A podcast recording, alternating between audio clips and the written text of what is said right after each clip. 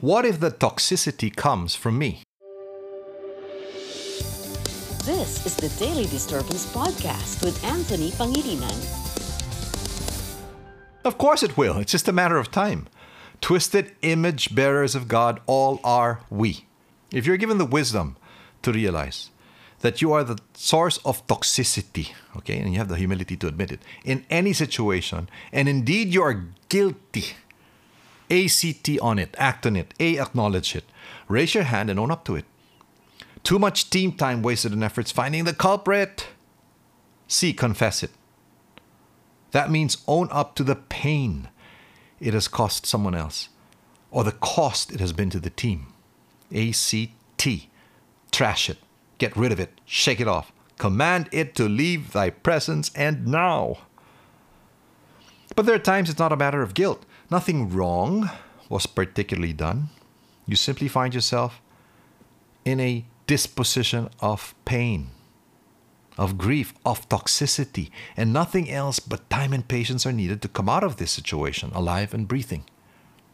At such times, thank God for friends and colleagues who know you enough and who possess the maturity and love to understand that these things happen and have no need for further explanation.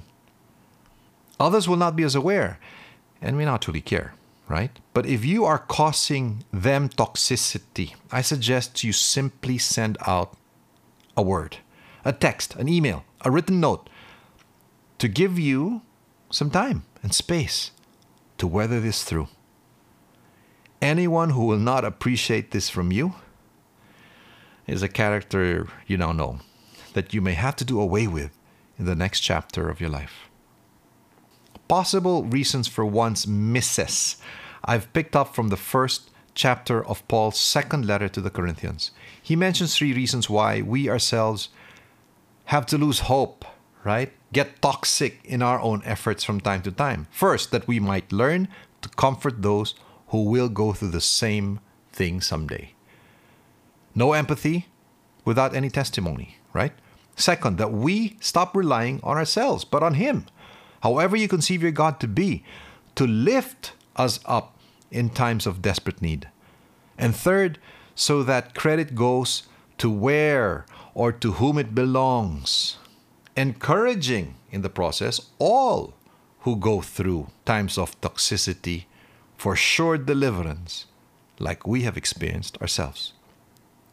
Affirming the value of someone who has acknowledged messing up or has caused you and others not just an inconvenience but loss and grief and pain is an act you yourself will hope to receive when you find yourself the weakest link someday. I didn't say affirm the act, affirm rather the person behind it. Here's a tweet I sent out some time back, and I've had at least 20,000 plus likes. Why? I think it's relatable. Tell me. It goes like this Come on, let us not be too quick to say avoid toxic people. People sometimes go through major challenges, are having a hard time dealing with them, and end up toxic without meaning to. They may need help, not avoidance. Someday you may be the toxic one needing help too. The most meaningful times I've had with my God are those times I ran to Him, completely messed up, guilty, ashamed. And scripture for those days clearly directed me, spoke of forgiveness, acceptance, hope. In most fulfilling moments of my life, I bet not a few of you can relate. Which means many can. Were those times I extended the same grace to someone else.